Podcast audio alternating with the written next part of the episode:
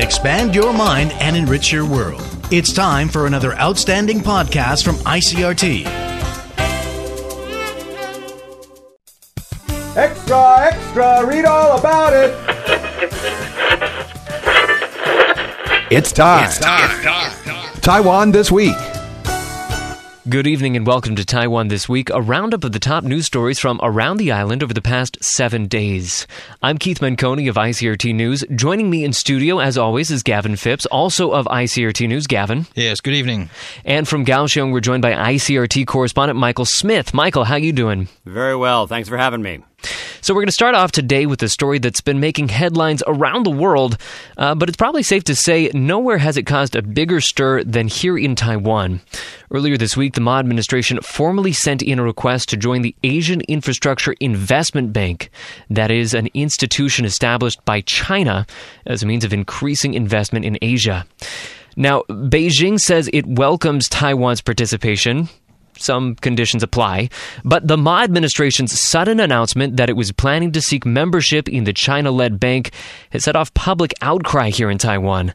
And by public outcry, we're talking about scuffles in the Legislative Yuan and an attempt by demonstrators to breach the main entrance of the presidential building. So, Gavin, clearly emotions are running high on this issue. Uh, what are the main lines of criticism the administration is facing? Well, the, of course, it was the members of the Black Island Youth Front who attempted to enter the presidential office late Tuesday and early Wednesday in protest against the government's plans to join the China led bank and they were basically demanding that the government make basic government procedure more transparent vis-a-vis, you know, the government have said that it was first thinking about joining this bank last November.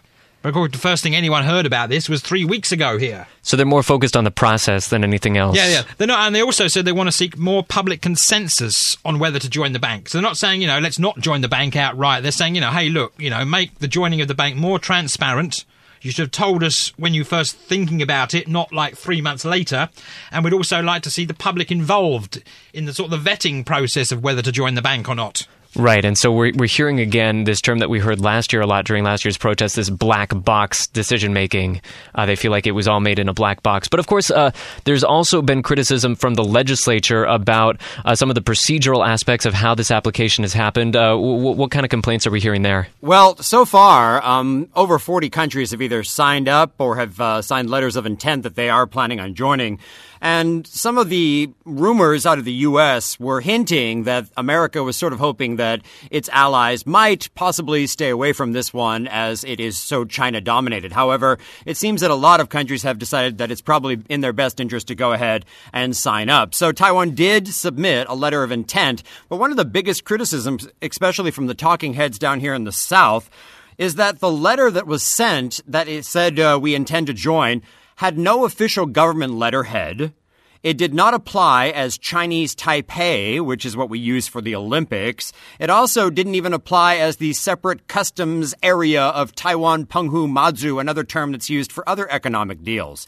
It simply sent a letter that had the address of a minister building in Taipei on Aiguo Road, and the minister signed it. But it was so unofficial and inoffensive and obviously designed to be that way so that China could decide on what terms uh, they would be interested in allowing Taiwan to join. So I think one of the biggest criticisms that a lot of people have is like, well, what is joining? Who is joining? What are we joining? How are we joining as? And none of this has been put out into the open. It hasn't been transparent. So these things are grating a lot of people. Right. And Taiwan always kind of faces this issue whenever it tries to join any international body. Uh, in what form is it going to join this international body? Of course, this is going to be an even bigger issue when that international body is founded and dominated by China. So, of course, these issues are going to resurface. But of course, the government is trying to sway this away from being like cross-strait centric. Exactly. They saying that it's, it's actually, although it's led by China, there are 21 other countries going to lead this bank. So, although it's going to be based in China and centre on Asian regional development, the 21 other signatories to head the bank also have a lot of say in how it's run. Of course, there was a memorandum of understanding signed by the 21 countries, which the government says allows them to pick the members and how they should join. So again, it's not just Beijing picking the members and how they'll join. These 21 other countries are supposedly, allegedly, on paper, allowed to have a say in how Taiwan should join the bank. And uh, and Premier Mao Chi-kuo has, uh, you know, facing this criticism, he has pledged that Taiwan will only enter this bank if it's uh, allowed to enter on equal terms. But he hasn't really been specific about what that means. And I think what a lot of people are waiting to see is some specifics because uh, there's still a lot of questions about this bank. Yeah, and uh, on a side note, uh, it really is named rather horribly. AIIB just does not roll off the tongue. They should have thought about that. uh, now, this uh, institution, the AIIB, does not roll off the tongue. You're right, Eric. uh, is expected to be set up by the end of this year. So this is definitely a story that we're going to be following uh, as it continues to unfold. Uh, but next up, we're going to have to move on to uh, this week. There was a brief bit of speculation that the government may lower the legal motorcycle driving age to 16, down from the current 18 years old that you got to be. Uh, but teenagers out there don't get too excited. These early reports were quickly refuted when Minister of Transportation and Communications Chen Jianyu said Monday that he does not favor lowering the legal age, uh, and the ministry was simply seeking opinions from schools about the proposed change in policy. Yes, I mean, Transport Minister Chen Jianyu said this week when he openly came out and opposed the move, and these are his exact words, quoted by several English language media outlets in Taiwan young adolescents lack the necessary emotional stability to handle driving, and driving in more rural areas is more dangerous as well. Well, let me uh, just say that down here in Kaohsiung, uh, where things are a little bit more relaxed uh, when it comes to legality, uh, you commonly see kids uh, in the neighborhood of uh, even 14 or 15 years old on scooters riding around the city. And yeah, they get busted from time to time, but not that often. And because scooters are so easy to operate and uh, they're so ubiquitous across the island, we have a very, very high death rate among students or among young people, especially the Kaohsiung, Tainan, Pingdong areas. So the government is asking, well, if we lowered the age to 16, gave them the right to get the licenses, they would have traffic training, and also they would be legally responsible for whatever uh, incidents might occur if they have that license. If they don't, as it is right now, they get fined. I think it's around 12,000 NT, and that's about it. So. Yeah, I've got a statistic here from a KMT lawmaker by the name of Lee Kwan Tse, who said, according to a report he saw, 3.5 students die in collisions every week, and a total of 1,819 people died in traffic accidents here in Taiwan last year, and of those, students aged between 16 and 24 accounted for the most deaths. And of course, there was a huge number of underage, unlicensed students who also died in these accidents. And apparently, they're 10 times more likely to die than any other age group. Right. And so this week, we kind of saw a parade of legislators making the argument against lowering uh, the age. Uh, so it doesn't seem like there's a lot of political support out there for this change. Uh, but kind of getting back to a point that Eric was making a moment ago, uh, a lot of young drivers are just doing this anyway. Isn't that right, Gavin? Yeah. So, I mean, if people are going to drive underage, like they do in every country, I mean, people drive underage in every country. It's not something you can't stop it, you can't ban it, you can make it illegal, but people will do it. But if you gave them licenses, theoretically, they would learn how to ride a motorbike rather than simply getting on one. Yeah, down here in the South, there's been at least two high school principals who uh, went on news programs to offer their support for the proposal. So even though the legislators or the Ministry of uh, Transportation might not be on board, I think a lot of teachers and parents and a lot of other people do actually support the idea because, as we've been saying, it gives their kids a chance to at least uh, go through the test and hopefully learn a little bit about road safety. And then, should an accident occur, they would have legal avenues to pursue if it was not their fault or if it was their fault, they would have to be held responsible legally. Moving on. Uh, today, and I do mean today, marks 100 days since the mayors of Taiwan's six largest municipalities took office. And earlier this week, we learned a little bit about what residents in those cities think about their top official. Survey released by the TVBS Poll Center tracked overall approval ratings for these mayors and also broke down their performance by categories like boldness and integrity. So, in this segment, we're going to take a closer look at what's behind these numbers and what these mayors have been up to in their first 100 days. Now, coming up first in the rankings was Tainan Mayor William Lai, who earned an overall approval rating of 76% Very strong number there. Uh, interestingly, he also came out on top in nearly all of the subcategories. Uh, so those were things like approval of his policies, uh, administration, his integrity. Uh, so clearly a very popular mayor. But one category that he only came in second in was boldness. That distinction went to Mayor Ko Wen-je, of course. Uh, now, Gavin, uh, Ko didn't come in much behind Lai. Uh, he also had pretty strong support, isn't that right? Yeah, Ko Wen-je in Taipei, of course, scored a 70% support rating in this poll. And that was a lot of that was based on what people are saying that it was his, he was boldness. Mm. Because, of course, he did pip William Lai and Tainan in the boldness category. And of course, the boldness, the bold. What has he done that's been bold? Well, he's tackled multinational building corporations. He's taken on far glory. He's been quite polite about not actually knocking the previous government as well. He's been polite. He's, he's gone after it, but he's not been overly like in Tai Taichung, which we'll hear from Donovan later about, where the mayor has basically attacked the previous administration. Ko has avoided outright attacking the previous KMT administration and just questioned some of the things that it might have done wrong, but he hasn't assumed they've done them wrong.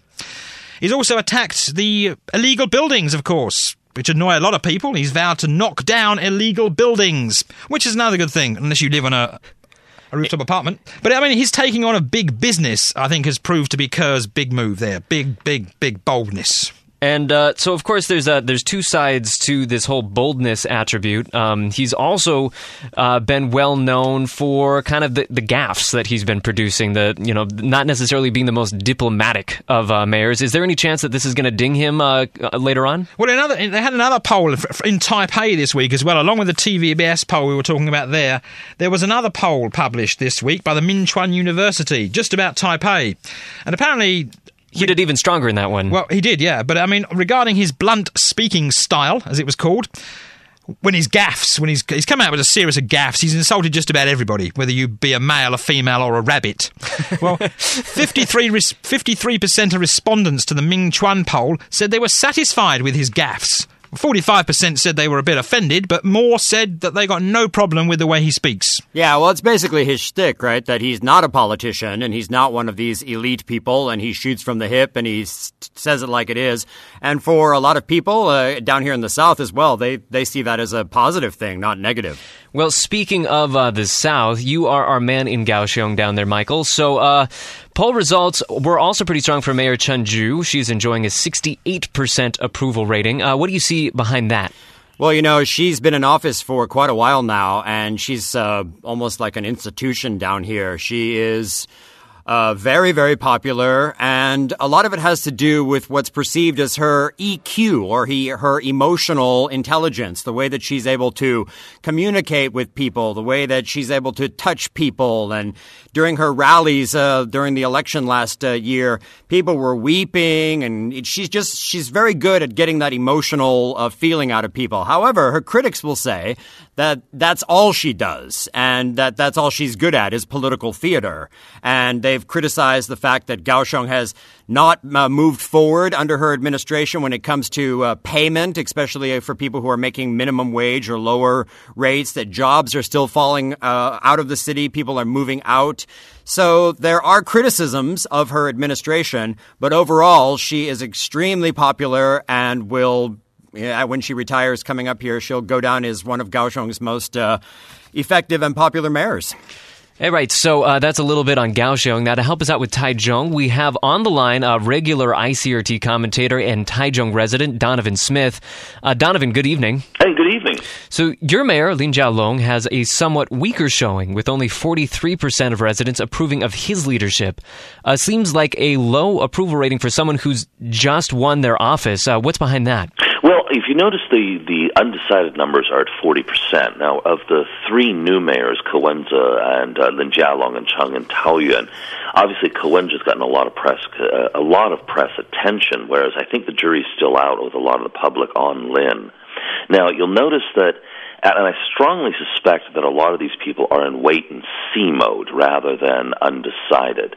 Um, because if you notice, there's a, a new TVBS poll that just came out that asks people specific questions, like, for example, promoting social welfare policies such as denture subsidies. And the no opinion or undecided is far less. Whereas that original poll had 40 percent, these polls, uh, these questions, their, their no opinion comes in at like 19 percent, 16 percent. For example, on the holding of this year's Lantern Festival, only 16 percent had no opinion.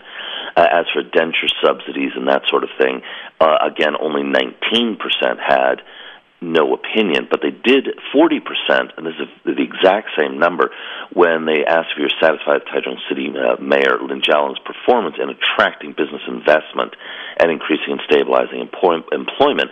Again, it was a 40% no opinion, which strongly suggests that a lot of people actually are watching what the mayor's doing, but have not quite formed a, a solid opinion one way or the other. Donovan, uh, which exact issues are the people waiting to make up their mind about? That's a tough one, but I, I think uh, a few are pretty obvious. Uh, the, the direction of public transportation is, is going to be a big one. And I suspect that this is where a lot of the wait and see is coming from a lot of people actually do like the BRT, uh, and he's definitely gone after that. But on the other hand, he's done a lot of things which are also very popular on the transportation front as well. Uh, obviously, a lot of people do not like the BRT, but also he's talked about he's uh, going to pave the roads to make them very flat. And uh, to be fair, all of Taiwan has some some has this problem, but Taichung uh, it has a long history here of very poor road quality. And if you ride a scooter or a motorcycle, it, it can be quite treacherous. So he's taking some bold steps on, on that kind of thing. And I think a lot of people are applauding that. All right. Thank you, Donovan, for calling in. And thank you. Now, for those of you keeping track at home, you are right didn't have time to get to all of Taiwan's major cities. For the record, New Taipei City Mayor Eric Chu came in fourth place at 50%, and Taoyuan Mayor Cheng Wen-tsan came in dead last at 42. But no time left now to crunch any more numbers because no one wants to think about numbers when it's time to gear up for the annual spring concerts and festivals being held right now in Taiwan's south. Gavin, so what are we talking about here? Well, we're not talking about just Spring Scream, of course, because the local press here like to call it all Spring Scream. But I believe there are about five or six events going on down there this tomb sweeping weekend. I, I think uh, last I counted, there were seven or, or even as many as eight. And we're talking about everything from like techno parties to the Spring Scream, which is more uh, band related, and uh, a pop festival at the airport that they've held for a few years. And this has just really exploded. It's, it's quite amazing. Uh, yesterday, a international newspaper said that it's Asia's largest music festival, and it, I'm not sure if that's accurate because China has been doing some pretty big ones, but it definitely has swelled like crazy. Uh, I went to one of the first ones back in 1995, 1996, and we're talking about a couple hundred people. Then by the year 2005, the estimate is up to 30,000 individuals. In 2014, half a million people visited the music festivals in the Kending area, and they are thinking that number will be surpassed this year. So, as you guys are saying, you know, this has been around for a long time. Uh, common complaint that I hear about the way that it's kind of turned out now is just the facilities down there aren't enough to accommodate how big it's all gotten. Sometimes it's hard to find a bathroom, hard to find food, hard to find accommodation. Yeah, uh, to your point, Keith, a lot of the criticism is focused on the organizational aspects of it and the fact that the police, I mean, they spend quite a bit of money taking sniffer dogs down there to try to weed out, so to speak, a couple of drug users and they arrest a few people. But while that's all well and good, they're not really looking at the bigger issue of how to manage this half a million or even 600,000 people coming in and using this very, very tiny strip of land. I mean, there's been suggestions that, for example, a large parking lot should be built somewhere in the Hengchun area and people should park their vehicles there and then be ferried in on electric buses and perhaps electric scooters should be the only thing allowed in the park. But there seems to be no long-term plan for the Kending National Park, which is administered by the National Park Service. So you have the Pingdong government that's technically in charge of Pingdong, of course, but then you have Kending National Park, which is a national park. So it gets sort of confused and lost in the who's in charge and who can make decisions about these things. Yeah, I mean, they could look towards Glastonbury in England, which of course is on a private farm, but it's a huge concert. And of course, closer to home, they could look at the organisation of Fuji Rock. Yeah, good suggestions both. Uh, it, it, I mean, in my view, any plan would be better than no plan, which is what we've seen for the last decade. All right. Well, uh, we're going to have to leave it there. If you are listening to this program right now, I sure do hope that you're in a car on your way down to the beach uh, and not spending your weekend like we will be uh, cooped up doing the news. Hopefully, already at the beach and not in a car. Hopefully, already at the beach because it's getting late. Let's be honest. It's getting late. You should be there already. All right. You can send us your thoughts on this week's main stories on the Facebook page or on our blog. You also will be able to find this program online at the ICRT website and on iTunes. Signing off from the ICRT studio, I'm Keith Menconi, joined as always by Gavin Phipps. Thank you, Gavin. Yes, good night. And Michael Smith. Thank you as well. Thank you. And thank you all for listening. See you again next time on Taiwan This Week. Tune in again next Friday evening at 8:30 for another informative look at the top stories of the week with Taiwan This Week. And don't forget to also check out our podcast on our website, www.icrt.com.tw. Now, keep it here for more music and news only on ICRT FM 100.